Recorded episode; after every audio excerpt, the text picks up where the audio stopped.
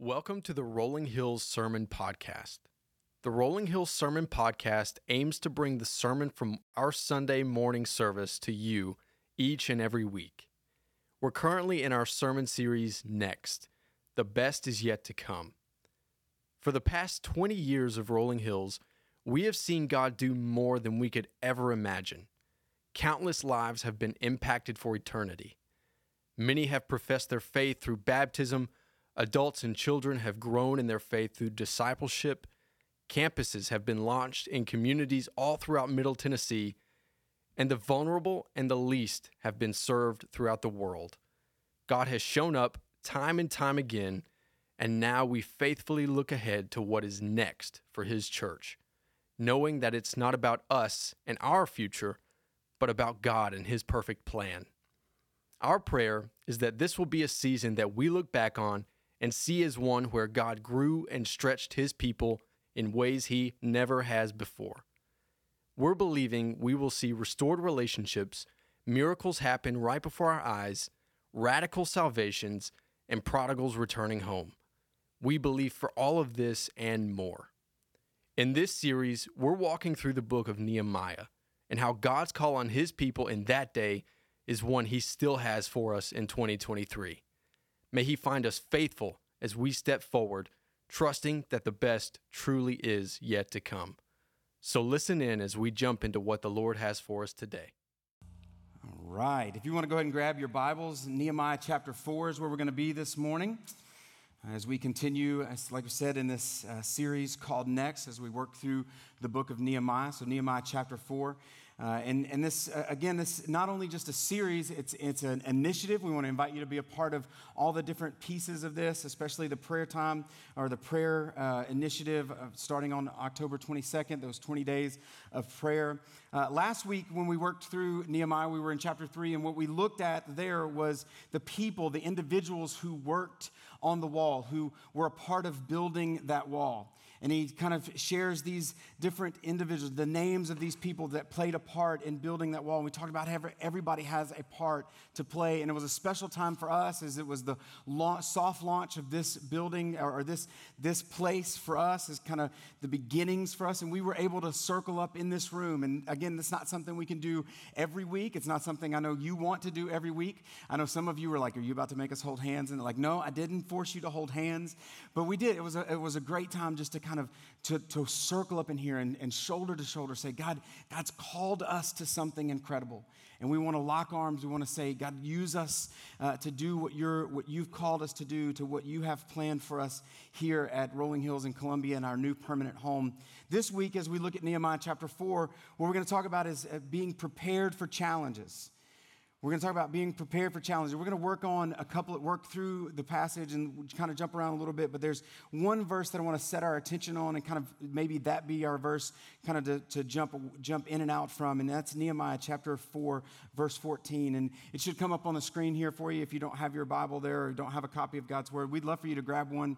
Uh, they have some in the in the gallery as you enter uh, there at the next step table. We'd love for you to have one of those. But let me read this for you. This is kind of our, our central verse for this morning. In verse 14, it says, After I looked, this is Nehemiah speaking, after I looked, I stood up and said to the nobles, the officials, and to the rest of the people, Do not be afraid of them. Remember the Lord who is great and awesome, who fights and excuse me, and fight for your families, your sons and your daughters, your wives and your homes. Let's pray together. Jesus, we thank you for the songs that we get to sing together in celebration of your goodness the, and the reminder that they are for us that you are worthy, that your name is worthy above every other name. The name of Jesus. It's the only name under heaven by which we can be saved.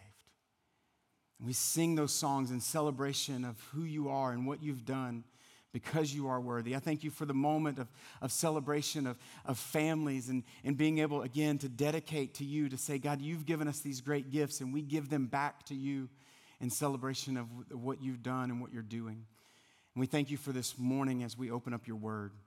We're reminded in your word, God, of what you are doing and how you've called us to be a part of what you're doing. Lord, we pray that you would open our eyes to see, open our ears to hear And Father, give us the courage to respond in faithfulness to what you've called us to. It's in Christ's strong and mighty name that we pray. Amen and amen.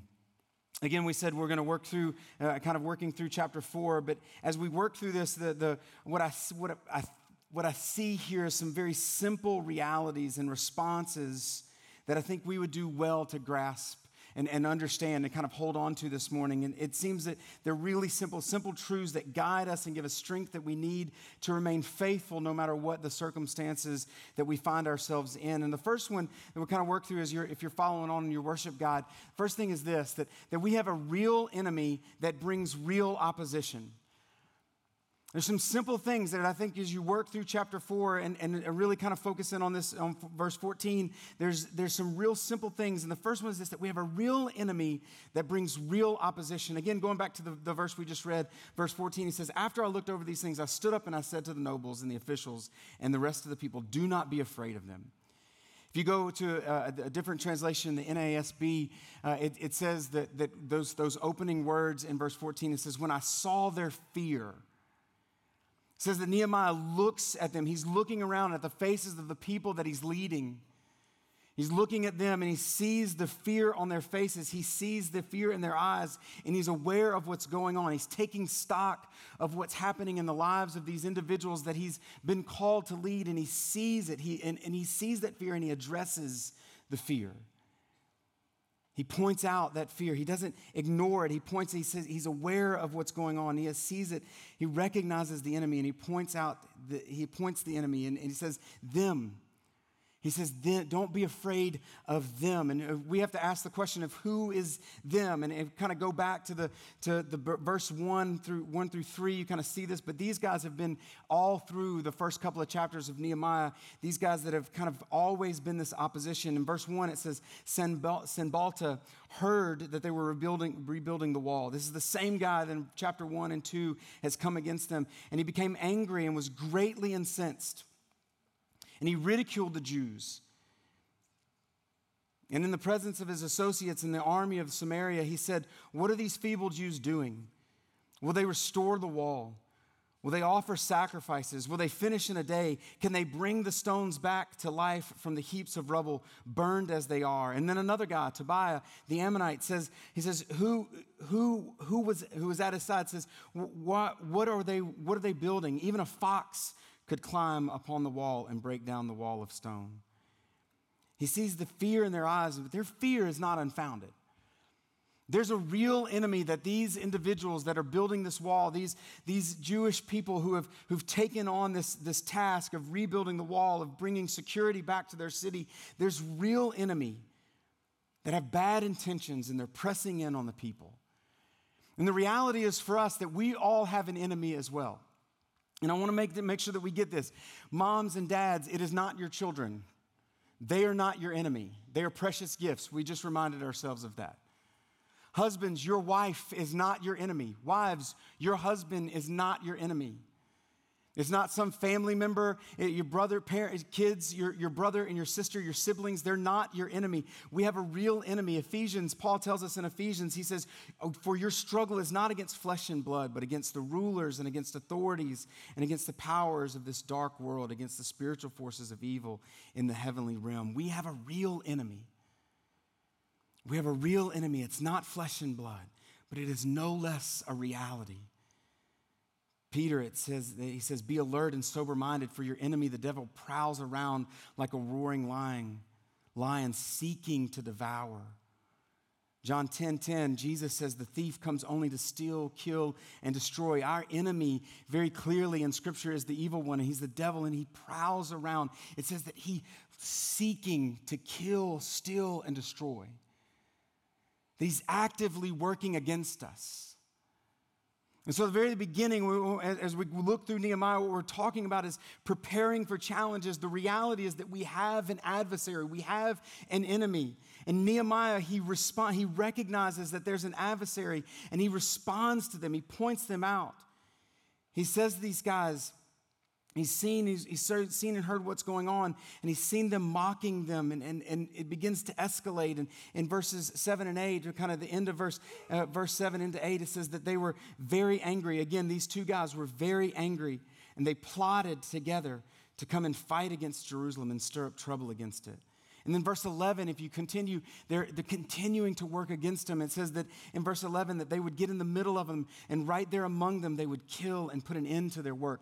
They were not just seeking to cause a little bit of trouble. They were seeking to put an end to the work that God had called them to. There was a real enemy.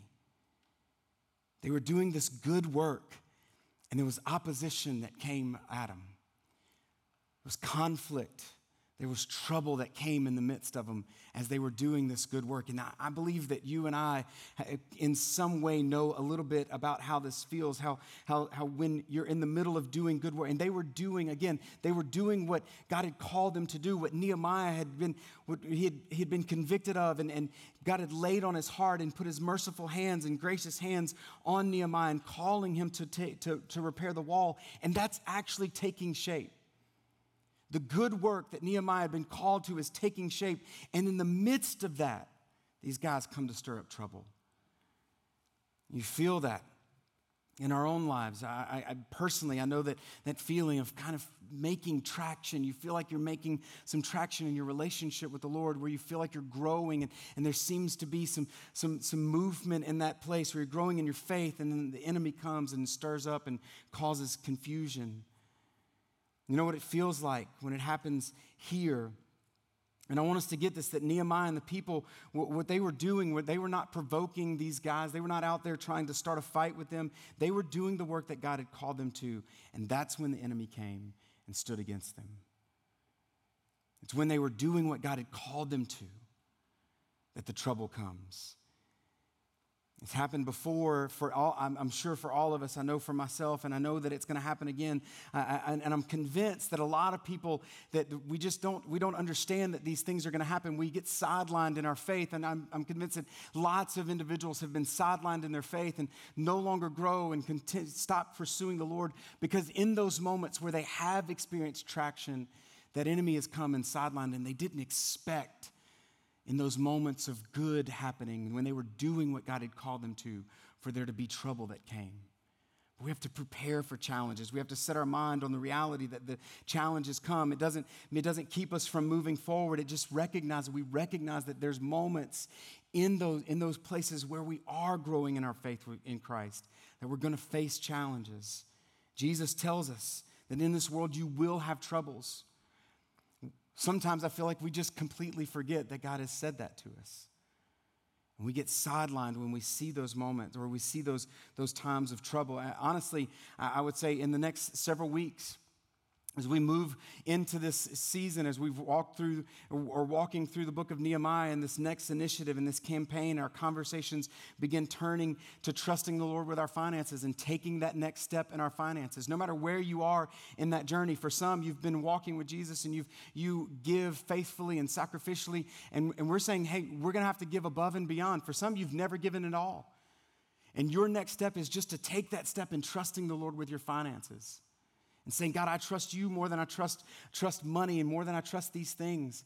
And you're going to make that step and you're going to experience some of these challenges that, that these guys experienced, that some of us have experienced in the past. You're going to face that opposition.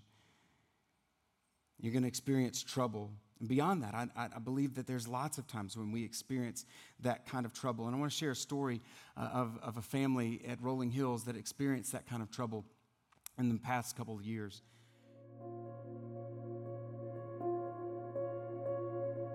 I think that I can see my purpose in my pain.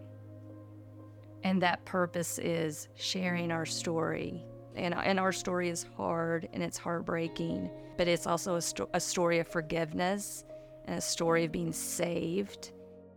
Pete is still very much alive in my heart. He was an amazing guy, amazing dad, amazing husband. He loved life, he loved God. And um, Peter was a drinker. And he drank throughout our marriage. And um, the last five years of his life, he started to drink more and became consumed by alcohol. We were in this community group for two years, hosted it. And they did not know that we were drowning. I stayed in a hotel room with my three boys to get away from Pete one night. And I went to um, our leaders the next day and I said, We're not drowning, we've drowned. We need help. And they rallied around us. On uh, March 6, 2021, Peter died. But in reality, we lost Pete to alcohol two years before his, his death. Our world was shattered, completely shattered. Pastor Jeff came to our house. Um, he sat in our living room, and my youngest son looked at Pastor Jeff and he said, I'm scared that my dad is not in heaven because he did some really bad things. I heard that and my heart just, it sank. And Jeff did such a beautiful job of saying he, he was a believer and he was and he was saved and he read scripture and he just, you know, ensured Baylor that your dad is in heaven. And he said, Will you baptize me? You know, at that moment, this little boy who, who just learned his dad died needed Jesus and wanted Jesus and wanted to open his heart up to Jesus. A month later, almost to the day that Pete died, uh, was Easter, and Pastor Jeff baptized Baylor. It just was such a beautiful thing. So that just shows you in the midst of the pain, God was with us, He was covering us. That su- support group and the church and our friends, they came around us. That allowed me to be open about what was going on. And, and I never was alone. I couldn't see it though. I mean, God was with me every step of the way. God put these people in my world to help me bear what was to come. And just knowing we weren't alone was freeing. And and I could finally see God and, and, and God was hearing me. It opened my eyes to I'm not I don't have to suffer alone. This is God. This is his work. You know, he's our healer, he's our comforter, uh, he's our redeemer. I mean, he has rescued me and he he will rescue you that's the good that's going to come out of this.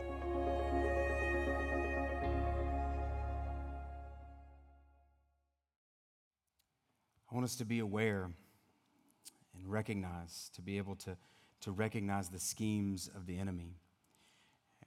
We're going to face troubles, we're going to face trials. There's going to be moments that, that, that we face this kind of opposition.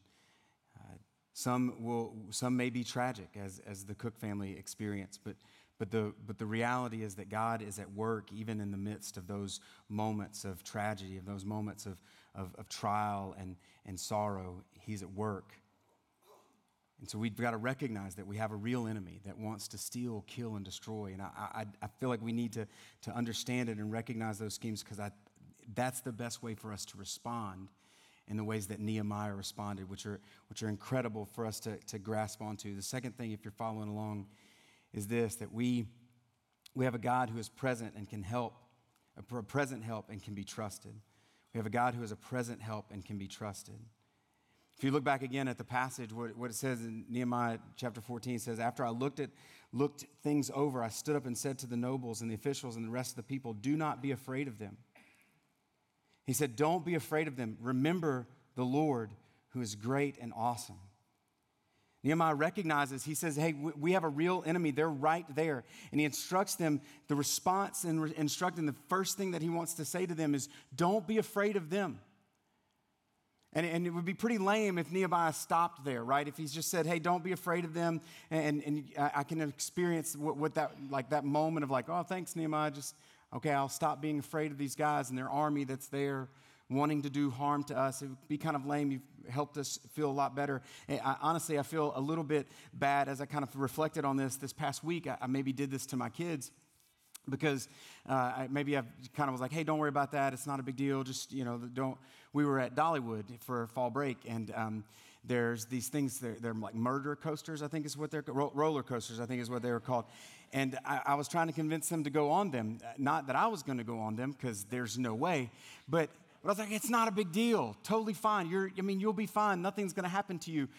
And they didn't believe me. Um, only Kate was foolish enough to do it. But the, um, but the, the, the, whole getting on, I mean, just, it would be foolish to say those things and still be in the midst of being afraid of it.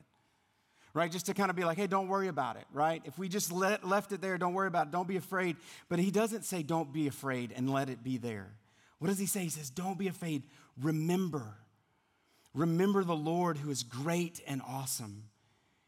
He points the enemy out. He's not ignorant of it. He doesn't, he doesn't try to ignore them and act like it's not there, like it's no big deal. Just, hey, don't be afraid of them. They're just tucked in. He says, listen, we know that they're there. We know that it's a big deal. This, it's probably way more terrifying than we want to recognize.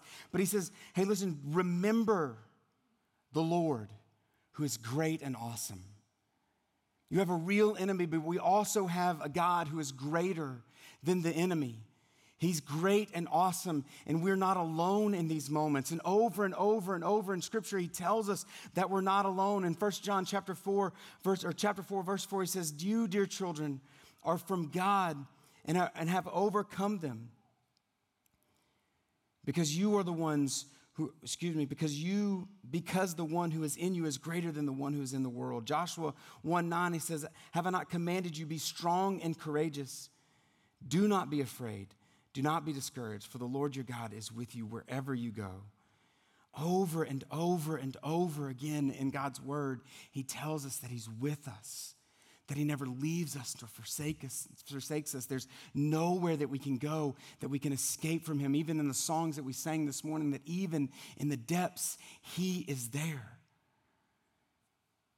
We're reminded that he's with us. We have to, in order to be reminded of his, of his presence with us, no matter where we find ourselves and no matter how dark the valley is, that he's with us, we have to read his word and hear his word to study and memorize and meditate on His Word. We have to spend time in His Word to be reminded that He's present with us. But not only that, we spend time with each other. If you've been around me for very long, what you hear me say over and over again is the two most important things that you can do is spend time with God and His Word and spend time with God's people in worship and in community. Because when we worship together, we get to be that reminder that God's with us. When I hear your story of how God's been near to you, I'm comforted when, when I feel that darkness. So when you serve in a core team, you get to be the presence of God to those kids. That's why we say we want you to serve in a core team. It's not just because we need to fill a space. We do need to fill spaces. But more than that, we want you to be a pre- the, the physical representative of God's presence for those students, for those kids, in moments when they're walking through troubles. When you serve on a core team and greet people at the door and are a welcoming place, you get to be that physical presence that says, God is here, He welcomes you. When we serve and spend time together in connections ministries and community groups and care ministries, when you jump on a core team or again a, co- a community group, we get to remind each other that God is present with us, even in the darkest moments. There's one last thing, the third thing, if you're following along, if you go back to the passage, it says, After I looked over these things again, he stood and said to the nobles and the officials and the rest of the people, Don't be afraid of them. Remember the Lord, who is great and awesome, and fight for your families, your sons and your daughters, your wives and your homes. The third thing, if you're following along, it says that we have a great calling that requires steadfast faithfulness. This is a the calling that we have is to stand and fight. This great calling. And when we face challenges when they when they come we remember that god is faithful and that he's present and he is great and awesome and that we stand and fight. We fight for our families for our sons and daughters husbands. We fight for our wife wives. You fight for your husbands friends. You fight for each other. It's a great calling dads and moms to fight for your kids to stand there and say we're not going to let these things get in the way of our kids understanding the goodness and the greatness of the Lord. They're, they may experience trials. We're not hovering over them and keeping them from experiencing those moments, but in those moments, we fight to point them towards Jesus and say, He is worthy, He is near, and He is your constant help no matter where you find yourself.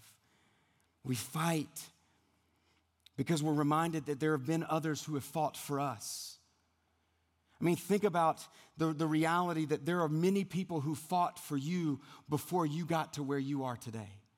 If you've put your faith in Christ and you've walked with Jesus, there are people who stood in the gap and fought for you. What if they would have given up early?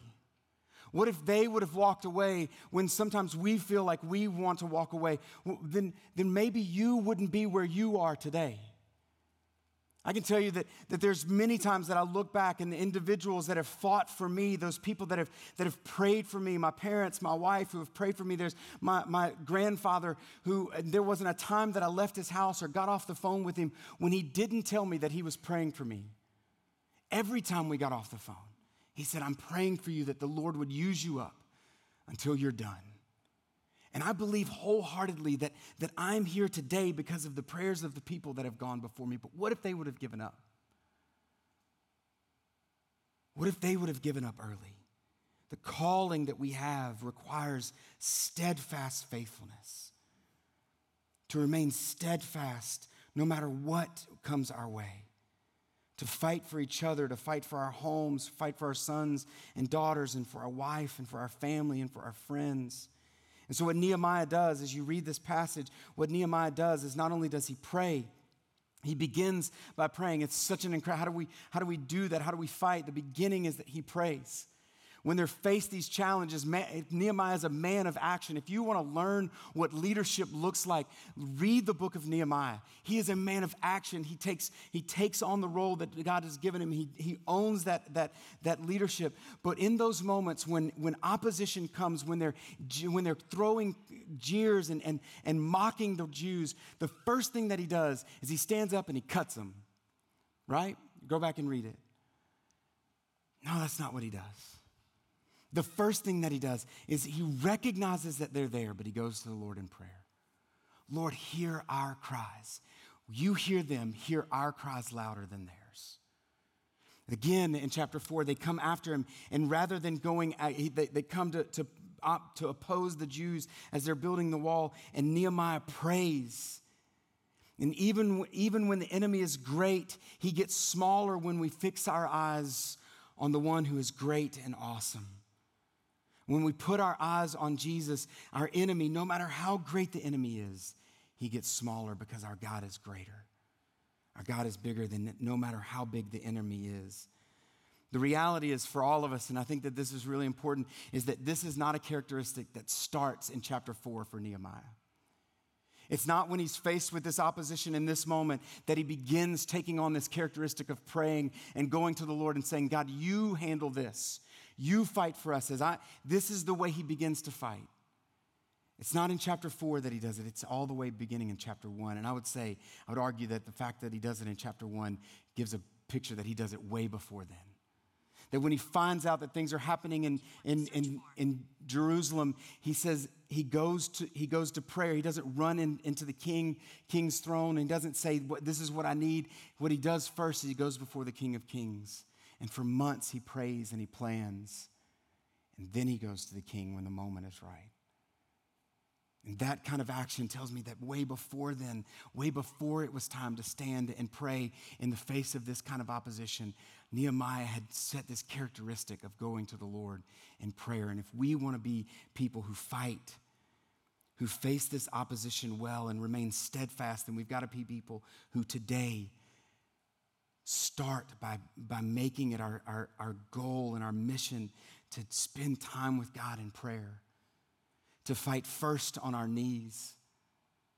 To say, God, you, you're the one who delivers. You're strong and mighty. We come to you first.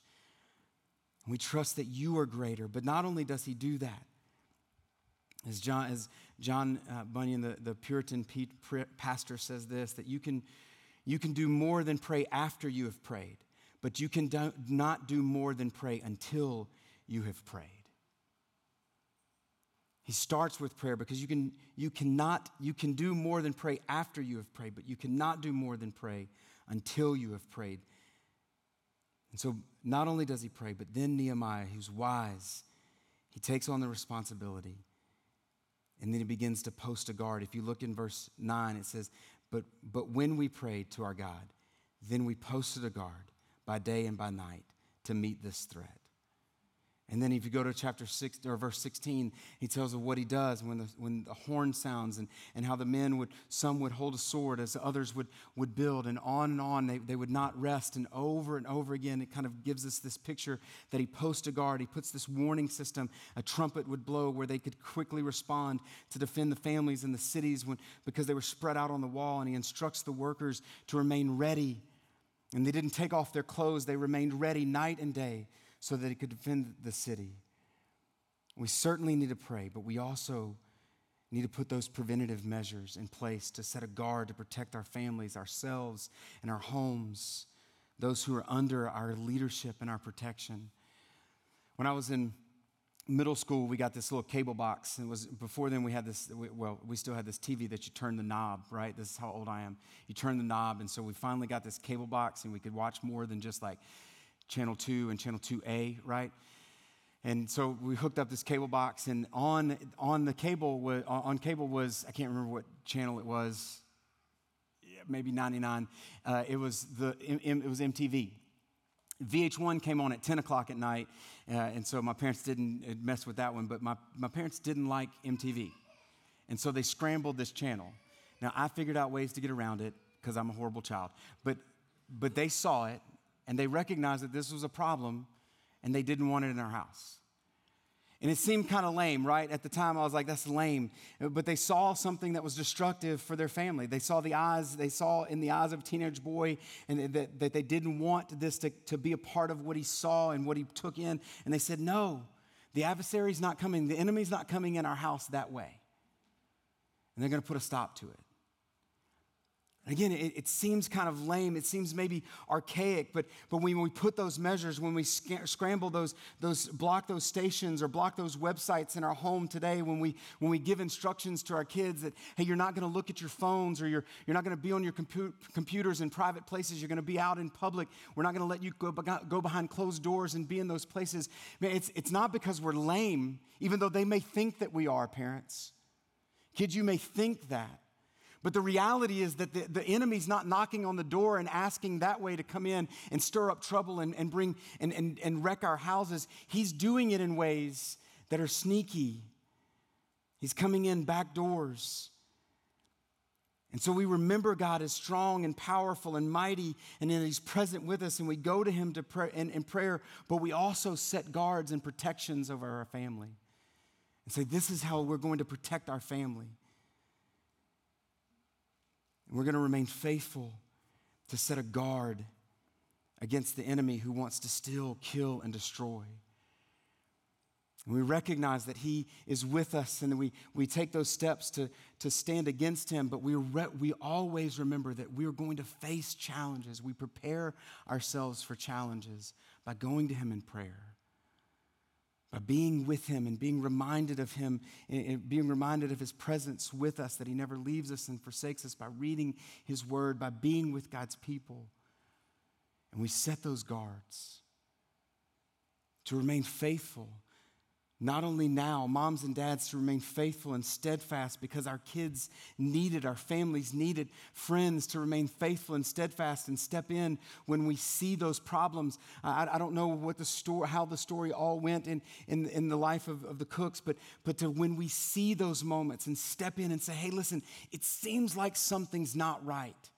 And I want to post a guard here and say, God, God, hey, for you, my brother, my sister, there's something that's not right so the adversary doesn't come in and destroy families. We want to post that guard and pray and be faithful, to, be, to, to continue to walk in faithfulness, to be steadfast and faithful. And remember that it's God who fights for us.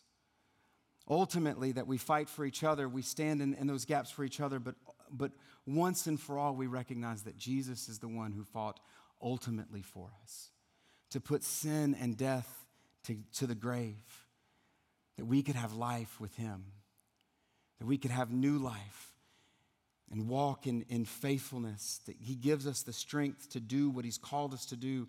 And no matter how we walk in those places, no matter how, how, how, how we're growing in our relationship with Christ, we're always prepared for the challenges that God, that we know that we're going to face because He's told us that in this world we'll have trouble.